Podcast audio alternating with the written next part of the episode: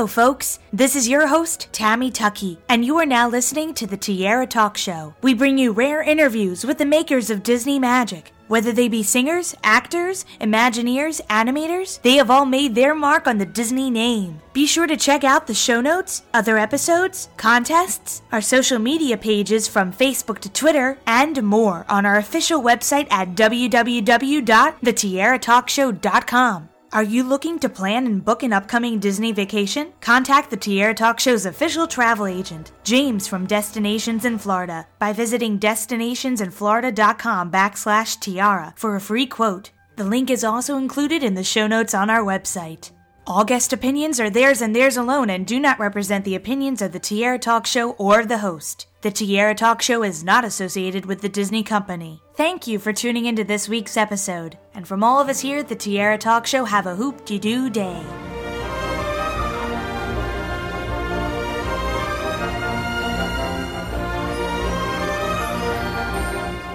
Listeners. Thank you for tuning in to our 73rd episode, in which we are celebrating the second anniversary of the Tiara Talk Show that premiered on August 3rd, 2013. I'm joined by three of our show's past guests to discuss the 1987 Disney animated film favorite, The Brave Little Toaster. Okay, this is David Newman. I wrote the soundtrack for Brave Little Toaster. Hi, Jerry Rees here. Uh, I directed The Brave Little Toaster, co wrote The Brave Little Toaster, and uh, storyboarded uh, along with the rest of my team and uh, did a few miscellaneous frog and squirrel voices and uh, sang for Jon Lovitz when he was too busy on Saturday Night Live. My name's Rebecca Rees, and I worked on The Brave Little Toaster. Uh, I had some different hats that I had to take off and on. I was uh, involved with um, experimental animation. I was an animator, directing animator, and a story um, uh, cleanup supervisor, and not all at the same time.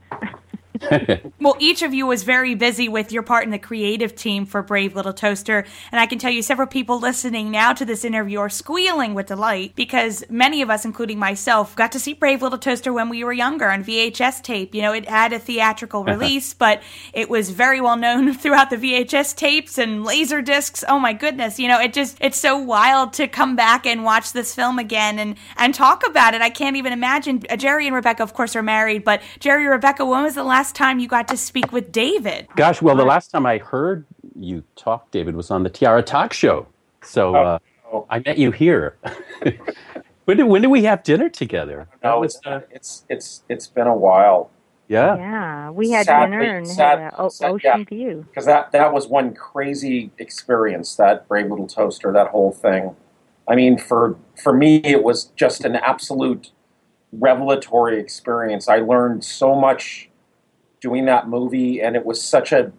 It's one of the highlights of my life doing that movie. Working with Jerry and Rebecca, and you know, writing the music and the way it all went together, and how weird it was, and ending up in Japan, and the whole, the whole, the whole thing. And I know for Jerry, it was probably a million times, and Rebecca, a million times more um, crazy and difficult. But we all loved it so much. It's funny, Rebecca and I have talked about it that that looking back over our entire career in the industry, it, it, that that was the, the most creative freedom that that any of us felt.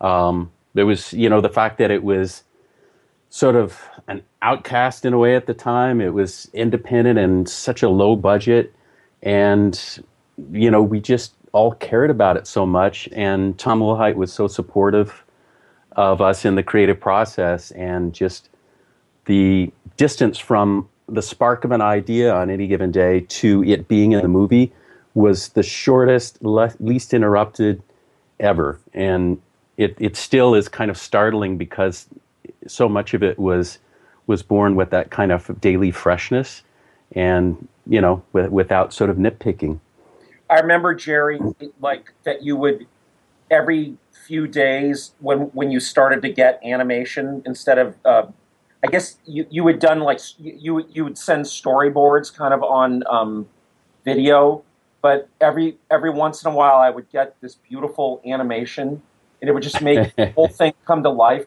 And then, then all the metaphors that you talked about the the toaster with the reflection and the lamp with the you know all the sort of simple metaphors that everyone all the characters sort of brought to the to the to the table, how simple and elegant and, and profound it was, and then how dark it was at the end. Their their you know ride into the abyss, and then their yeah their saving. It was it was all just so like for me coming from my background in classical music and then into film music, it was just such a, a profound experience and something that was so on the surface simple, but it, it just it, it, it was such a, a metaphor for different aspects of life.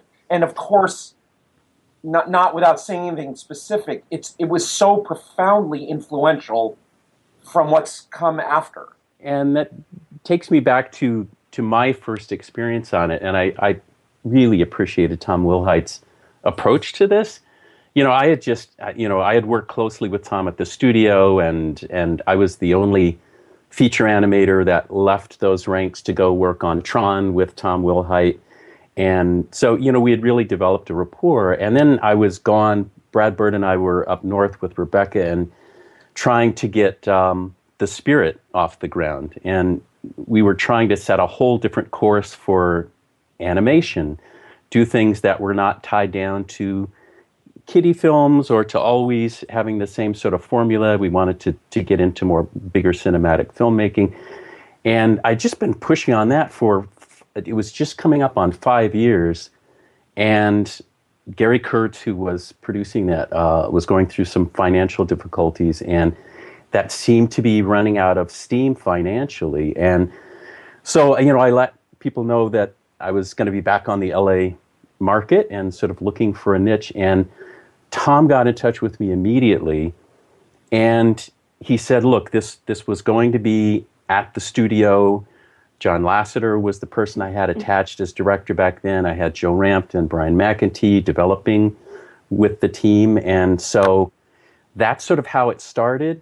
But John is gone from the studio, and Willard and I are leaving the studio, and we want to take this property with us, and." I'd like you to read the novella where it started, and you can come in and bring a fresh eye to it. He said, you know, I'm not pick- expecting you to do the version that we were doing because, frankly, I was told that it would make a nice short, but a lot of people still don't believe it would make a full feature, would support a full feature length story. So I'd like you to reread the novella where it started and then go in and take over development. I don't have much money, but I can give you the ability to develop, write, and direct this movie and really make it your own. So I said yes. I read the novella. I went in and, and had four weeks to sit with Joe and, and Brian. And Tom just really sat back and let me take it from there. So he really let me put my own fingerprints on it then and work with those guys who were so wonderfully creative. But there were major things. Like I walked in and looked at Brian McEntee's his sketch of the junkyard, which at that time was going to be in the middle of the movie. It wasn't like the big finale graveyard thing at the end where cars would get crushed and sing worthless. Uh, like none of that was even thought of. It was it was an adventure along the way where they went through and survived a junkyard. And so on my first day, I was like, "Oh my God, we got to move that to the end of the story. That's that's the the graveyard for appliances." And um, the owner was an adult and frankly had kind of abandoned them. And so, you know, I was working on how do we make their owner blameless? Well, you make it the kid that they imprinted on and the family moved away. So he's he's blameless. And having the toaster actually do something brave to save that kid who's grown up, like all of that stuff was new stuff that I plugged in with uh, Joe and Brian in four weeks of doing index cards on the wall. And Tom just supported that whole thing. And the only the only thing he brought to the table where he said, "This is a card I'm laying on the table that you have to keep," and I'm so glad he did, was David Newman and Van Dyke Parks. He said they're they're attached, they're on board. You're going to love them, and uh, so that's that's the only thing that he had prearranged. The rest he just said, I need somebody to drive this and make it your own. So, and how long did each of you individually work on this project? For, for, how many years? Because an animated film usually it takes about two to three years to fully get it completed and released. 18 months for rebecca and me. For me it was just a couple of months so but i'm just a post-production. And rebecca which specific characters did you get to animate for this film? Oh it was uh, lampy and radio even though i kind of had my fingers in all the scenes because uh, you know at some point during the film i came on I had to leave a couple of roles and uh, dive into being um, a cleanup supervisor.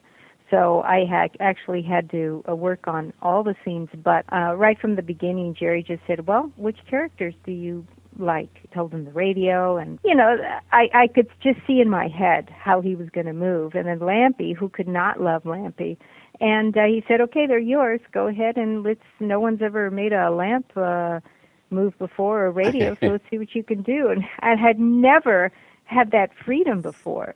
I mean, before Toaster, I, I had been in animation for quite a number of years and had gone through four years of college. And but I, I, I always felt like I was struggling. I hadn't really wasn't happy with my animation or where I was. I, I just seemed kind of floundering. I, I didn't know where I was going with it or why I was doing this even.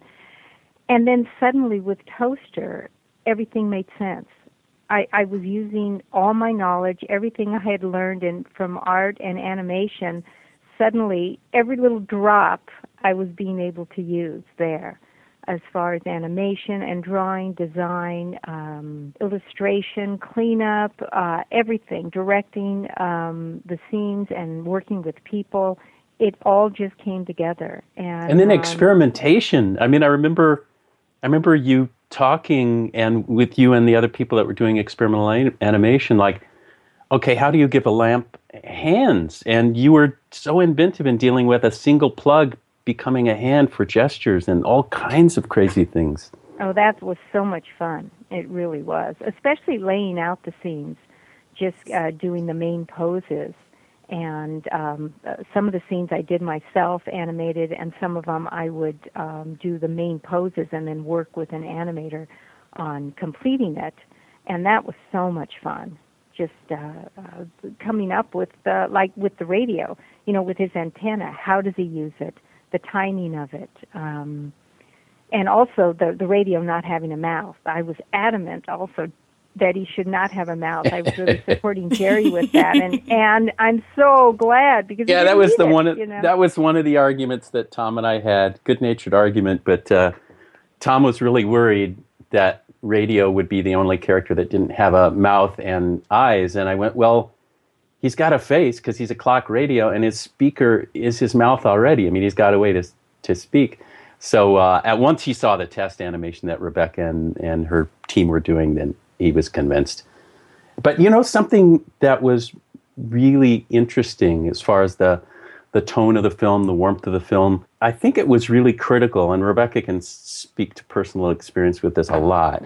Is you know when it was supposed to quote go overseas, there was an option laid out in front of me early on where that you know there were a number of producers uh, attached to the film, and, and a couple of them were just going, eh, send it overseas.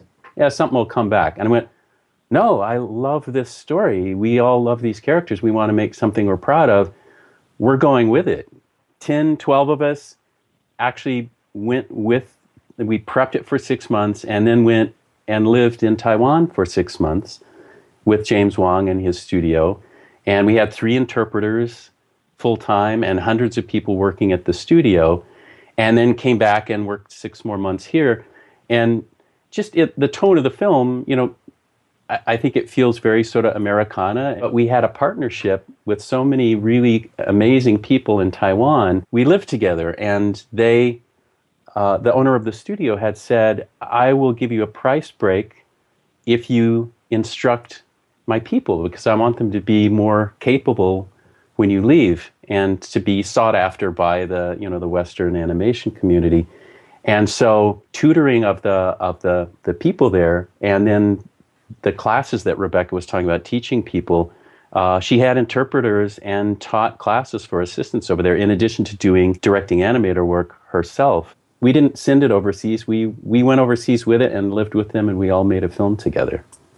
and they they wanted all the artists really wanted to learn. I mean, they they weren't resisting at all. They worked late on their you know and weekends because they wanted they wanted to. So you know, I really um, could feel that that they were very proud of what they were doing. It was just a joy to work with them. It really was. I don't think there's ever been a really a behind the scenes featurette to this film that I've seen Mm-hmm. before, Nope. and uh, not a lot of information, but a lot of people love learning more about the film. I see Tumblr facts all the time. They post photos and images of you know sketches or things from the film that are behind the scenes. I love seeing the recording session behind the scenes photos because I think that's so much fun. You have a really big, talented cast coming in to voice these characters. And Jerry, I had no idea that you were Jon Lovitz's uh, singing voice Yes. until like two days ago when I was listening to the song, and I, I, I thought it was him. So I always thought that wa- I got a Well- kick out of that. well, it's funny, and and David, you talked me into doing that. I was I was scared out of my mind to do that. I I had just gotten into the habit because what had happened was, which was also pretty crazy. It was good crazy for Lovitz, but it was bad crazy for me. Is he got cast in uh, to be on Saturday Night Live that that first season that he was cast after I had auditioned him and had written the part for him and before we had recorded and i wasn't quite finished writing the script because i was i was writing a few pages ahead of the team so i'd write a few pages and then i'd hand those pages out to the storyboard artists and i was one of the storyboard artists, as well so then i would switch to boarding along with the rest of my team and then eventually i'd be running out of pages so i'd run back and write some more pages so it was during that back and forth process that Jon got cast. And his agent was just like, oh, he's gone. See you later. And I was like, what? So I called Jon. I was like, please, I, you wanted to play like five characters, and I cast you in the movie. I wrote it specifically for you. I tailored it for what you do. Please work with me. So he's like, well, I, you know, I'll, I'll try to work something out. I don't know. So um, he booked one day and I got together with Don Ernst, my editor, and we did a- a- at Buzzy's recording in in uh, Hollywood. We did one marathon session, uh, and the night before, I finished writing the script, uh, and had Rebecca read the pages to see if they made sense, and then rushed in and did this one marathon session where Jon Lovitz recorded everything for the entire feature. And then he was gone, and that and that got everything recorded, and then he was gone, and he was on the show. And later on, we it came time for us to record the songs, and I had been I love ensemble recording with the cast, and but Jon was missing, so I'd always sit in and I'd do the Jon voice for any given scene, just to give the rest of the actors something to feed off of. So during the live improv, I'd be there uh, to, to provide that. So when it came time for the songs, and Jon could not come back from New York to do that, couldn't join us, I was just going, oh my God, what do we do? And then David goes, what are you talking about? You're going to sing it. You've been doing his voice for months. I was scared. And David, what was that like? No, it, well, it wasn't all, actually all that much, was it? It was like it's City of Light he sang in. It, Empty I- movie. yeah, yeah I, I little parts and everything, but Yeah. you had it down totally. It was, it was, it was, it, it, it, it was seamless. I don't think anyone would ever even know that it wasn't him. So I, I you know, um, I, I don't actually remember that that actually having that discussion. I think we were always going to do it because Well, I think I think no uh, alternative. I, I know. I remember you su- assuring me that Susie Allenson, the uh, the voice coach, Yeah, was right. was going to help me reach the It's notes and you stuff. Right, right. Because we had a we had a music person. Right, right. And, and we did all those songs in like a day or two. I think it's every everything took a day or two. Hey, uh, David. While while we're on here, I'm going to ask you a question that came to me from a, a, a fan. Gosh, about a two weeks ago, somebody wrote and was trying to to find out who the individual singers were for Worthless. My I- recollection was Susie brought in a group and then just sort of winged it on was- the day. It, it was a group of um, uh, of session singers. I, I couldn't even remember the name. I, I, I bet I bet there's some way to find out. But but remember, Jerry, you had to direct them all, and it, remember Yeah. that. And that was my first experience with Toaster, because I th- this was way before I wrote the score or anything. This was just recording the songs, and Right. we didn't even record everything. We just recorded rhythm tracks. And, Right. But basically, it was acting. It was it was getting Yeah. the singers to act. So you basically had to direct the whole thing. right, And, and and, and she, had to tell was everybody, and we had a great band. They were great session players. We Yep, had yep. great singers, but still, they needed they they were characters. So they Yeah, and I remember her because you're going saying, to like- animate everybody. Yeah, and I remember her like you know like well who's going to be the race car and who's going to be Right. the hearse and who's going to be and and she'd like try different people and go oh no you you right. jump in and Is it a high voice? Is it a low voice? Is it a you know a rock and roll voice? Is it yeah all that? And then you have to direct you know what they're going to do for what And you're going to animate in the future, right? Yeah, and it and it was so much that um, the the adrenaline pump that I think went with with so much of the show was we arrive there and like you said, you you know you you've got the studio and you've got the singers and it's going to happen in a day. So there's not a bunch of fiddling, and you know you're not going to be back tomorrow or next week or next month, Yeah. and you try to like get the bullseye. It- It's like fiddling goes away and the bullseye takes over. I I have this vivid memory of Susie talking to our Blanky voice, Timothy E. Day, and you know, I mean, he looked he looked younger than he was, and he sounded younger than he was. And he was he was very precocious. He he understood everything. But I saw Susie and other people would sort of talk down to him like, "How, Timmy? Do you know? Are, do you know your place on the page?" You know, they'd be sort of kind to him in a very kiddie way. And I have this vivid memory of of Susie and some other people looking for where they were, and Timmy goes, "Excuse me, you're on bar 47." yeah. and it's like and and they went oh thank you timmy. And i'm like no no no you don't realize what just happened. He did the adult thing. Don't talk to him. But it was so amusing to watch and he took it all in stride and he just uh, he, he was amazing. When we were recording the the you know the voice uh, uh, the non-singing parts just the acting role uh, we all started calling him one take timmy because he just was uncanny for understanding the moment and he really wanted to talk about it. I know it's a cliche when actors say well what's my motivation but he really wanted that.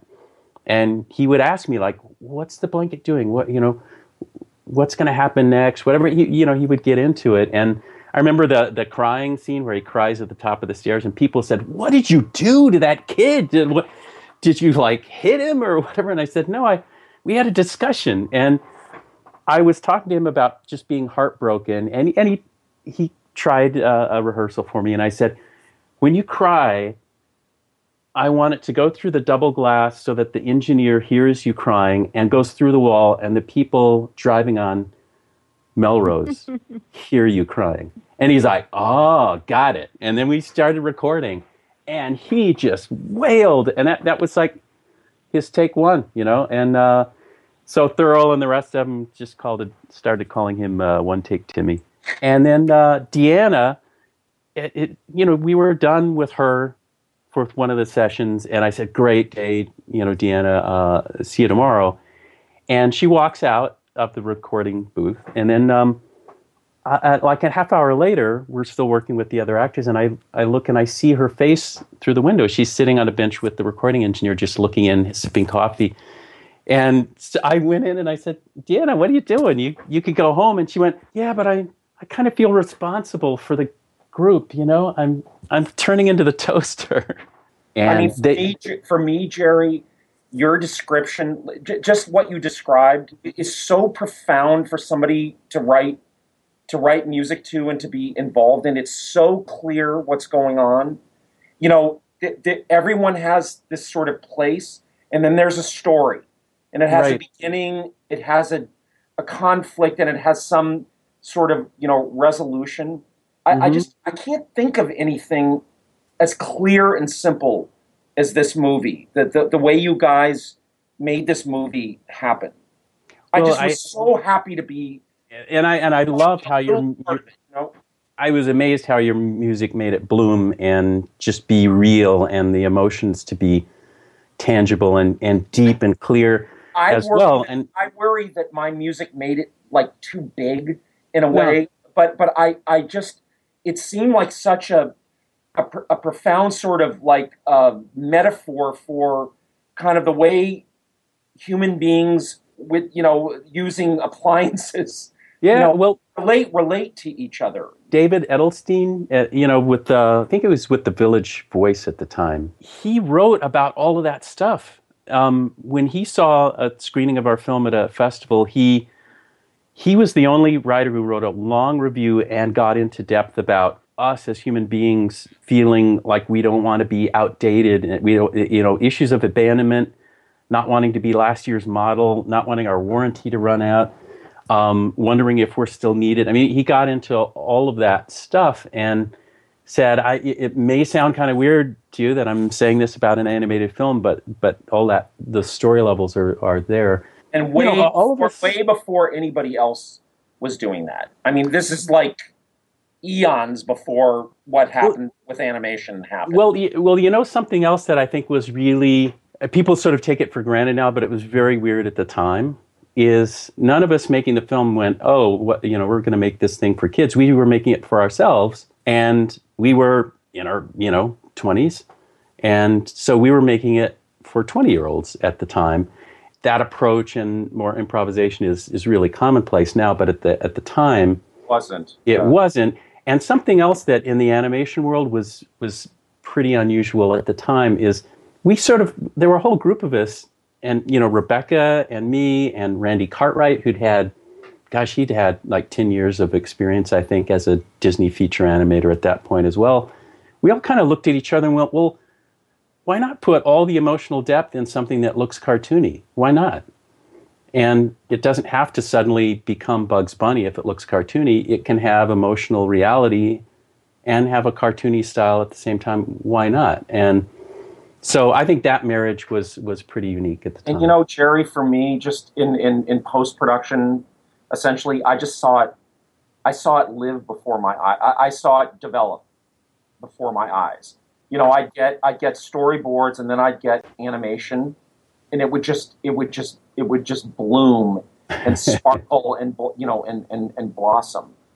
And, and you remember all, the all the and all the moments, Jerry, the soft mm-hmm. moments, you know, the, the the the you know the night, you know, there are all these moments. It you know, it's it's essentially a picaresque story, you know, of mm-hmm. it's a road story, you know. Yeah. And and and you know, action happens, and then there are all these like quiet moments of reflection where they all you know that thing where Lampy tries to understand what's what, what is the scene where he's he's trying to understand? It's interesting. I had i did an, an ama and asked me anything on on reddit and that came up. Somebody had asked about that moment but asked also about the flower which comes before that. And they were yeah. like oh my god it broke my heart the wilting flower. You like you killed me with that. What what was that about? And that led directly to that tent scene it's like you know the night before they're in the thicket everybody's kind of you know radio's drawn a circle nobody comes into my space everybody's sort of separate. And the poor little blanky is the insecurity blanky and he's going around to try to get a cuddle somewhere. And even toaster has had it that day and and pushes him away. And you wrote that beautiful piece of music when we pan up from blanky cuddling alone in the dirt because even Toaster had pushed pushed Blanky away. And then we go up to the next day where they're, you know, they go into the meadow. They finally get out of the thicket into the meadow. I had the toaster purposely bump into the flower that had exactly the same yellow color as Blanky. It's an innocent like Blanky. It mistakenly thinks that the reflection in Toaster is another flower that it's fallen in love with. And toaster can't do anything to explain and when it wilts it's just seeing this soft yellow vulnerable thing wilt and it and it can't do anything to rectify it. The next moment you see blanky being like dragged down in a hole by the, these mice and it reaches over and pulls blanky to safety and scolds them and protects blanky and then that night in the woods, in the in the tent, Lampy's noticed, like, what's this thing? You know, what, what's going on? And uh, and there's that exploration of, of why Toaster has warmed up, if you will, to uh, to Blanky, and and so he and, and he equates it to understanding the glow that he felt when the master repaired his bulb for the first time. And those dominoes were, you know, I tried to carefully lay them so even if you don't directly understand it on an emotional level the dominoes fall and and all the care taken with the story. It, it, Mhm, it's all about this. I mean, that's that's what we that's what human beings respond to, and it does pay off. And it's so dark when, when you get to the the the, the, the junkyard, and it, I mean, it couldn't be more dark. The way that before, right before Mhm. the end, and even the end, it it's saved and everything, but they were so close to annihilation yeah, yeah. and, and, and there's a certain feel uh, uh, uh, about the preciousness of life and, and all that. I'm not to be hyperbolic, but No, but but you know what, David? It's it's the, the way the story is is constructed is it, it's it's in a way a descent into hell. yeah. And, and maybe you're right. Maybe it's that we're all we're all going to be used things. We're all going to be used up at some point. You know. There's the, some- your your warranty runs out, and Yeah. you know, and and it's does somebody treasure treasure you, you know, for For- for, what, what- you used to be and the nostalgia that comes with you. You know that that I the the term you're using, dark. This was really interesting. Deanna and I did a Q and A with uh, a college crowd at Cal State Northridge, and they had, I think it was juniors and seniors, and they had Screen Toaster and did a Q&A with us afterwards. And it was startling for Deanna and I to hear that word used again and again and again by that crowd. And I've gotten it from fans as well. They use the same word you did. They say dark. They'll go that, they would say it scared the crap out of me. I know- loved it you know and, what- and what led you to make such a dark movie and they would and Deanna and I would look at each other and go well we didn't think of it as Right. Right. dark. We just thought of it as being real to the characters when they're sinking in the quicksand. You know, we didn't do any wink to the audience like, "Oh, don't worry, they'll be saved." And when Blanky, the Timothy E. Day, did that little performance performance where Toaster is is trying to get him to hang on, and just before he goes under, he looks at her and says, "I'm not scared," and with a quivering voice. He's just trying to make her feel better before she dies, you know, and it, we just went, well, that's what it would be like if you were there. We we didn't try to make it extra dark. It was just that's You- what it would be. I, I, think also when I think about the music, as as Toaster falls at the junkyard and gets in the gear and saves saves them, hmm the the, the music doesn't really like. Because I was thinking about this, um, I think some of that is the fault of the music. It's structured from that to where they're you know going going off to college, right? Is that where they're going off to? Yeah, yeah. Right. Nothing resolves in the music. It just sort of Yeah. kind of ends. It, it- they say they, there's no like triumphant, like really happy music at the end. It's all it's all kind of now he's going to college, so that's kind of a death too. The the the, the kids. Well, and the mom is saying goodbye. There's goodbyes happening, and it, it's it you know now that you talk about this it's kind of interesting to think about because we could have set the music in a different way to be much more upbeat and happy when you know toaster saves the day but it didn't seem appropriate what? to the It- you know it wasn't appropriate. And I'll and I'll tell you something else. I just loved when you stayed in that un, unresolved state, and I, and I always loved that you stated, and I thought it summed up the situation in this story and a lot of other stories too, and in life. You were saying that that when there's a sort of a happy moment, it's there's a little bit of of sadness in that happiness because you know it's not forever. As sweet as a moment can be, it is at the same instant it's happening fleeting because it'll be a memory soon and who knows how long so there's that that bittersweet touch i think is is essential Dave, David, I remember when we were going over, flying over to Japan because you were going to be um, recording the the track, and you hadn't finished writing all the Nope. music yet. and i you were you were behind Jerry and I, you and Chris, and Jerry and I were in front. And I remember hearing your pencil sharpener, your little pencil sharpener, and then you would write something, and then you would say, "Hey, Jerry, how does this sound?" then And you'd you put would a head- take the headphones on me. on Jerry, and then play it. As we flew, you were writing. the whole way and i wrote Yeah. 10 hours when i got there too i didn't oh I, my I didn't understand what I could, how, how you know how many minutes I could write a day. I just got I got I got behind. it was it was a absolute peak experience for me to, to do that. Well, we were all, I think, just doing things uh, by know, instinct. Yeah, Yeah. just by, from heart and by instinct, and it worked. And that's, It was so- I learned so much on that film that from then on, anything I did, I didn't approach and everything so analytical anymore. I really just let my my whole being, my heart, just just let it go, and and that just seemed to work with you know from then on. Just learning from Toaster that that's how I worked, and that's how it worked best, and that's how we got the best results, and it and so I kept applying that to anything I did, and uh, that seemed to be the magic answer. And the film is approaching its 30th anniversary in 2017, which is pretty fascinating. I, I, I don't think you guys think it's 30 years. I sure don't. And since the film has been released, unfortunately, there have been a few members of the creative team and cast who have passed away.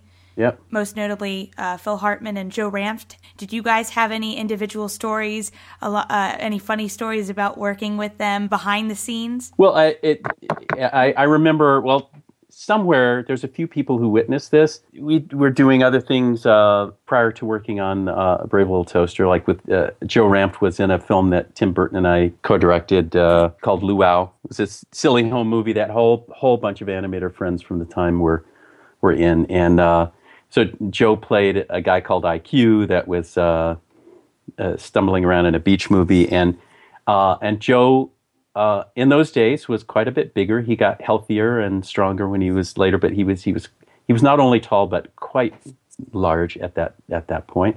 And we were just in different cars uh, heading somewhere for lunch during that era, and we were up at the top of Barham Boulevard, in about to go across the the 101 freeway, and we were at a red light, and I just it, it was like improv. It's just I saw him a couple cars over. There was a, a lane between us, so he and I start making this. Yeah, you want a piece of me kind of thing, and uh, so I opened my door to fake threaten him, and he he opened his door and he gets out, and we we knew that of course the green light was coming, but you know I'm, you know five six, and he was six five, and so people in you know at this intersection are watching giant joe head towards me like he's going to tear my head off and me looking at him like oh yeah just try it.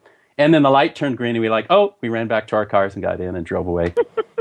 So uh so, anyway so a, a few dozen people in la saw improv theater with me and joe. And uh, imagine, you know, the six foot five Joe in Taiwan. I mean, everybody is, you know, like Jerry and our height, and he was, he would people would just stare and follow him because he was like a giant. But um, the whole place was designed, you know, kind of miniature, small doorways. Everything was small, and poor Joe was always hitting his head and his forehead on everything. And he'd come in in the mornings and he'd have welts on his forehead. And one time he came in and he said he had uh, hit it so hard against, I don't know, something. i think they had remember. signs lower and stuff too Yeah, everything that it. He had a permanent scar right in the on the top of his head in the middle. And people told me from Pixar, they said that Joe would always. He was very proud of that over the years, and it was like a battle scar. He'd say, "Ah, you want to feel my scar when I was on when I during Toaster, I got this injury," and he'd always bend down and let people feel like this big knot in the middle of his forehead and that was from ramming into something in toaster. And you know he didn't bother get stitches or anything. He just kind of let it grow over but uh he was But I remember he was- those injuries. But I remember he was you were talking about him being considered a giant there and I remember he he felt it was so sweet. He he kind of got his feelings hurt. He felt like people thought he was a freak and he you could tell he felt kind of bad and we were like, "Joe, it's they admire you. They think it's spectacular. This is, you know, they don't think you're weird." And Phil was it's just such a treat. He was such a trooper to just try anything and there was no prima donna aspect to phil at, at all he would come roll up his sleeves and want to work and want to discover and want to make moments happen the best they could and no sort of ego thing about him at all, and he just so it, it made it a complete treat. You never never stumbled over uh, any sort of political things, or uh, you know, it was just about being creative together, and and it was just a treat. And and you know, uh, I'm not sure people realize that he did both the air conditioner and the sort of Peter Lorre hanging lamp. And and Jerry didn't. Um, gosh, someone else uh, was it Mindy Sterling?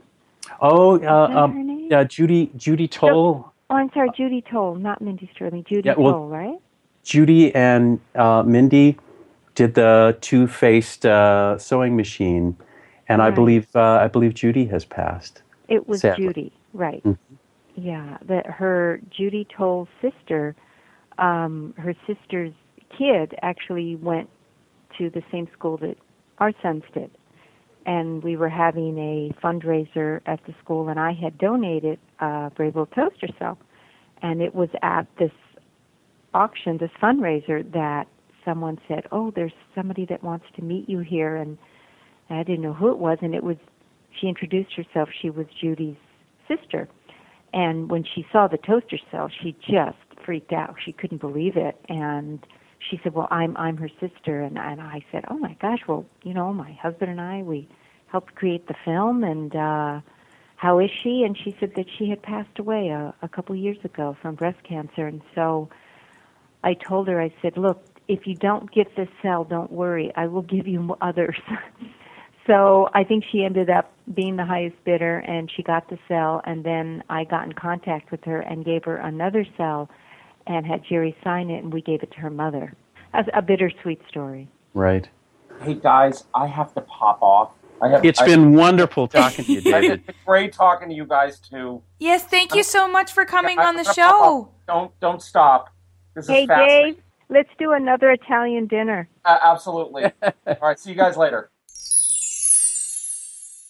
I can't thank you guys enough for coming on the show, and I wanted to add um, a fun little game. I usually have my Fab Three questions I ask my guests, but I've already asked them to you guys, so we already know your answers. But I thought we'd do something called a pixie dust lightning round. I wanted to resurrect oh, this idea. Yeah, well, I wanted to res- resurrect this idea from my old show. Basically, I'll give you two things, and you get to choose what you would rather prefer between the two. So, for instance, if I said Princess Aurora or Cinderella, you would choose which one you'd prefer between the two. And you don't need to give an explanation. We'll have ladies go first, so Rebecca will okay. go first, and then Jerry, you can just follow suit. There's uh, five of them in total, so okay. we'll go ahead and ask. So here we go.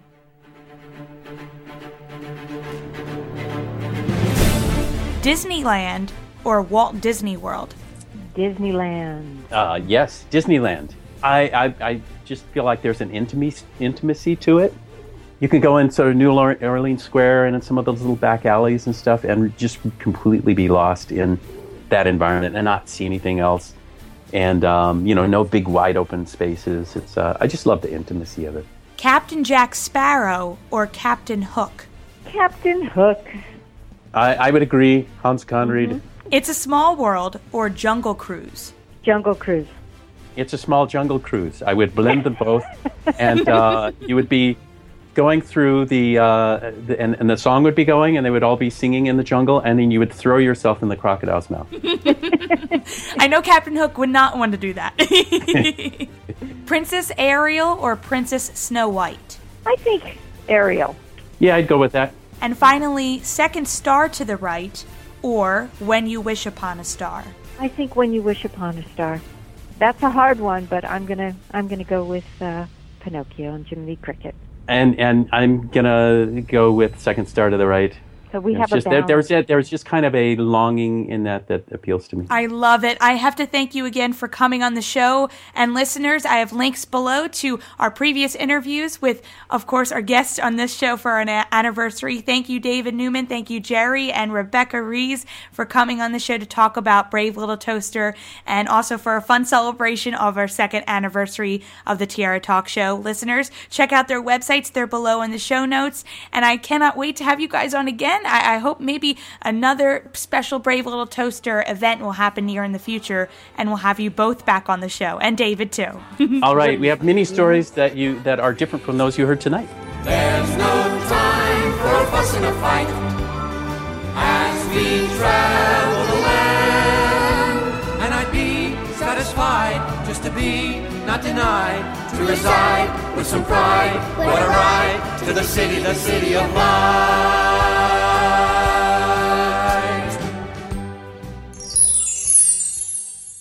Your hats, you devil dogs, because the master blaster of all time is going to give you a soul injection.